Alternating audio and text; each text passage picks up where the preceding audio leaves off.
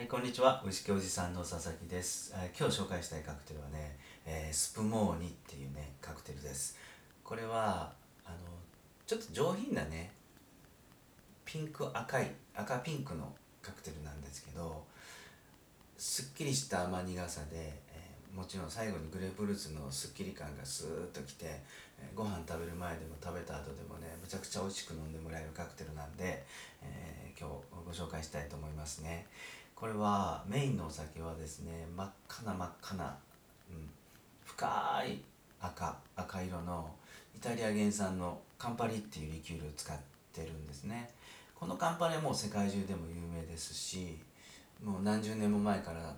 輸入元のサントリーがもう必死で営業して酒屋さんとかバーとか飲食店に営業必死でしてね、あの今では置いていないバーはないんじゃないかっていうぐらい、えーバーテンダーさんでも知らない人いませんもんね、えーそんなカンパリが使われてるのでこのスポモーっていうカクテルをどこでオーダーしても、あの絶対知らない方はいませんので、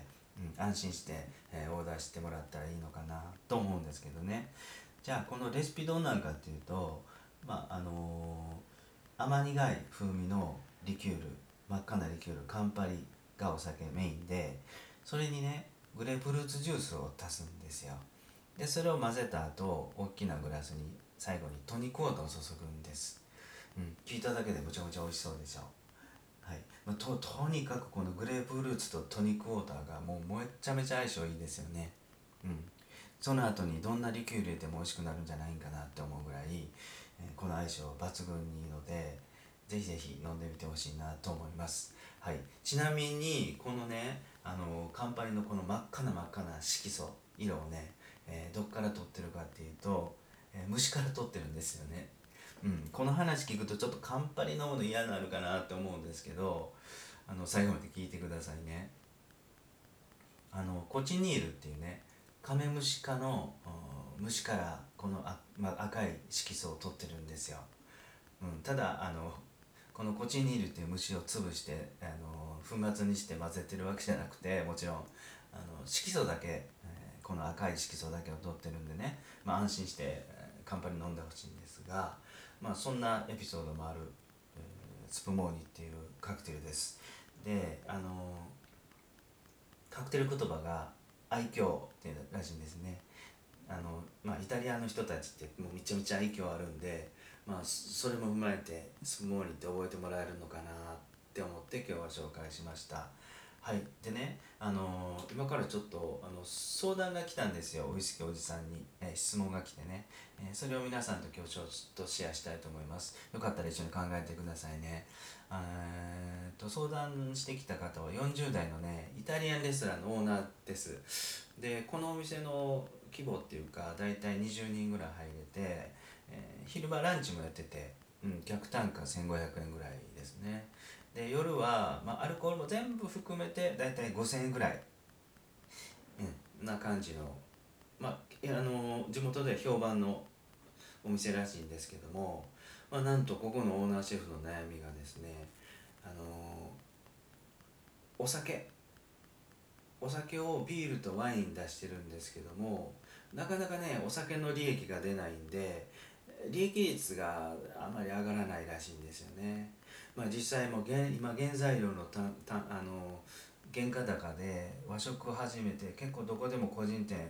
ご苦労されてると思うんですけどね、うん、ここも多分に漏れずにやっぱり利幅がどんどん狭くなってるっていうところでまああの僕に対してねあのなんとか客単価の利益幅の上がるようなお酒の出し方を教えてくれっていうことで相談があったんです。どうでしょうね皆さん。どう思います？これはやっぱり、えーワインの利幅って出ないって言うんですよこのオーナーのシェフの方。あのーワインってどうしても醸造酒なんで、えー開けた途端抜栓した途端に呼吸しますもんね、まあ、空気に触れた途端に、えー劣化していくと。まあ良くも悪くもなると思うんですけどもまあ2日3日経つと大体味がどんどん悪くなっていく。っていうのがワインにはあると思うんですけどね。じゃあその日にワインをボトルで開けてしまうと全部売り切らないとどんどん原価率も上がっていくので、まあ、どんどんしんどくなると。出せば出すほどしんどくなるっていうところだと思うんですけども。とはいえねあの高い高いボトルを1本全部開けてもらうのも大体このうん客単価5,000円規模のお店ではしんどいかなって実際思うんですよ。まあ、ここが本当に悩みだと思うんですけどね。じゃあ一方でねあのお客さん側のニーズって何何があるのかなって思った時にまあビールイタリアンに行ってねビール飲むのもずっと居酒屋じゃないので2杯も3杯も飲む方もあんまりいないのかなと思ってて飲むとしても最初ね1本例えば生ビール1杯、えー、一口二口の方もたくさんいらっしゃってでワインといってもあの、まあ、ややっぱりワインもよくわからないし、うん、あのどれを頼んでいいのかわからないしであのいつもいつもイタリアンにはワインっていうわけでもないですもんねお客さんからしたら。うん、あのここでねちょっと、えー、僕からの提案なんですけども、まあ、ワインはワインで原価率も高くて、えー、管理も大変なんでリキュール使ったらどうかなと思うんですよ。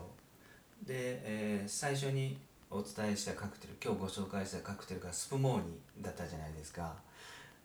そのカンパニなんか行くっていく話をすると、まあ、冷蔵庫に入れてたらいいのかなと思うんですけども、まあ、あの温度の安定したねあのあんまり光の当たらないところに置いてたらもう平気で封を開けても1年は余裕で持つので、えー、全然うん、ロスはないんですよ。であのスプモーニとかそういうロング系のカクテルは、まあ、一回レシピを覚えちゃうとでもっと言うとレシピ表をあの厨房の中に貼っておくとそこまで難しくない、うん、味のぶれないカクテルなんで実際誰でも作れますと、うん、これスタッフの大学生でも覚えたら作れるようになるのでえこれ全然問題ないんですよね。でやっぱりこの作業の邪魔をしない手間を省くっていうところは大事なところだと思うんですけど一回覚えるとね本当にすぐできる、うん、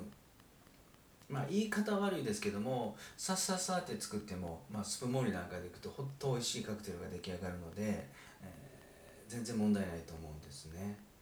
でやっぱりあの大事なところはうまくそういうカクテルをいっぱいどうですかっていうこうストーリーをつけて提案できるかどうかだとそこが大事だと思うんですよね。やっぱり付加価値をつけるっていうところ。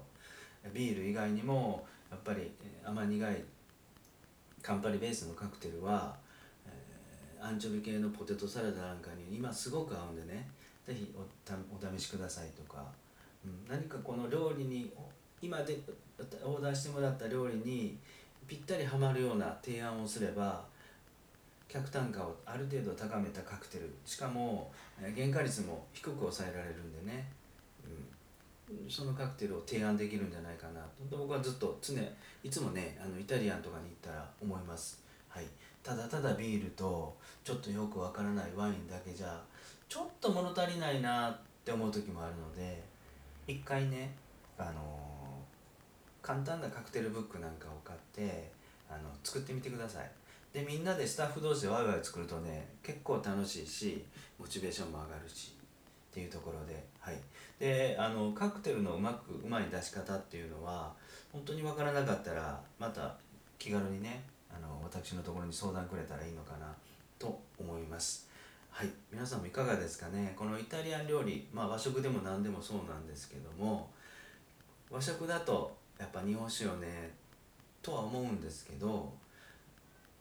もしかしてワインが合うかもしれない。ワインいろんなワインある中でも、えー、和食に合うワインって絶対ありますもんね。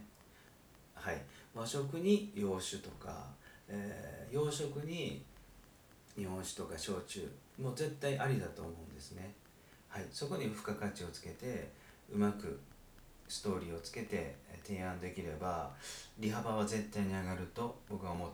ます。いかがだったでしょうかね。よかったらまあこんな今日いただいた質問とかまあ全然恋愛でもいいですよ。25年バーテンダーやってたんでいろんな相談あったらどんどんどんどん気楽にね、あのー、コメントとか、あのレターとかください。はい。あのー、本当に一生懸命寄り添ってお答えしますんでぜひぜひよかったらみんなお酒でつながれたらなと思ってます。はい。今日もね最後まで聞いていただいてありがとうございました。